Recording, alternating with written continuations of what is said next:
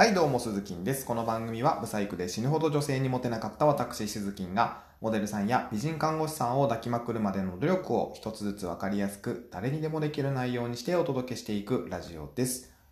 ちょっと昨日唇噛んでしまいましてですね。まあ、うまくあんま喋れてないんですけど、申し訳ない。えっ、ー、と、まあ、ということで今日はですね、ちょっと滑りすぎて困ってますという超雑談会です。はい。えー、僕はですね、妹がいるんですけども、妹はもう結婚していて家を出ています。で、妹が使っていた部屋をですね、仕事部屋にして使っているわけなんですけども、えー、なんせですね、妹グッズがですね、えー、山のように残っております。えー、見渡せばリラックマに囲まれて仕事をしているわけなんですけども、そんな中、えー、部屋の多くを占めるですね、ベッドがあるんですけど、これを何とかすれば、えー、もっと広く使えるのになと思っておりまして、先日妹が来た時に聞いてみたんですよ。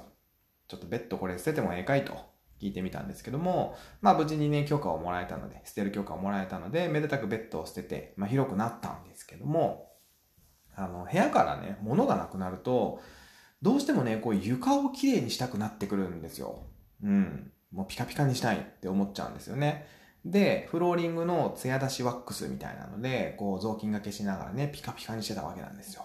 いや、これいいなと思いつつやってたんですけども、ツヤ出しワックスがね、途中でなくなっちゃったんですよね。そう、もともと少なかったんですけど、やべ、なくなったわ、と思って。で、これはね、なんともこう中途半端でやりきれない気持ちになってしまったわけなんですけども、で、これどうしようかなと思ったんですけど、あの、買いに行こうかなとも思いながら、いや、ま、待てよと。まあ、なんか家に代替品があるかもしれない、代用品があるかもしれないと思って探しましたところ、えー、家具の艶出し剤になるみたいなものがあったわけですよ。うん。えっ、ー、と、家具を艶出しするための、えー、スプレーみたいなのがね。で、あ、こりゃいいやと思って。で、家具も床も一緒だべと思って、まあ、必死にね、艶を出したんですけども、えー、艶出しが完了して、えー、びっくりでございます。あの、歩けないほど滑るようになってしまいましてですね、あの、ツルッツルなんですよ。で、まあ、どれぐらいツルツルかと言いますとですね、この前、えー、甥っ子が遊びに来た時にね、えー、滑って転んでました。滑って。はい。えー、まあ、机と、えー、椅子を置いているんですけども、あの、マジでね、ちょっと机をしたら、それそれって滑ってくんじゃないかと 思うくらい、もうツルツルなんですよ。もうびっくり。これは参ったなと思って。で、まあ、その艶出し剤をね、もうあの、もう一度よくよく見てみるとですよ、あの、床には使用しないでくださいってちゃんと書いてあってたんですよね。うん。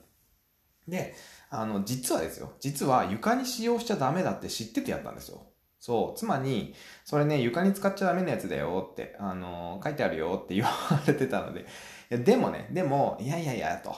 ツヤツヤになって損すること一個もないやんけと。まあ、大丈夫やって、つってね、もう半ば強引に使ったのがダメでしたね。あの、用法、用量っていうのは、まあ、正しく、ちゃんと守って使おうと、心に決めた出来事でございました。はい。ということで今日もガンガンに滑りながら仕事しております。はい。ということでまた明日お耳にかかれればと思います。バイバイ。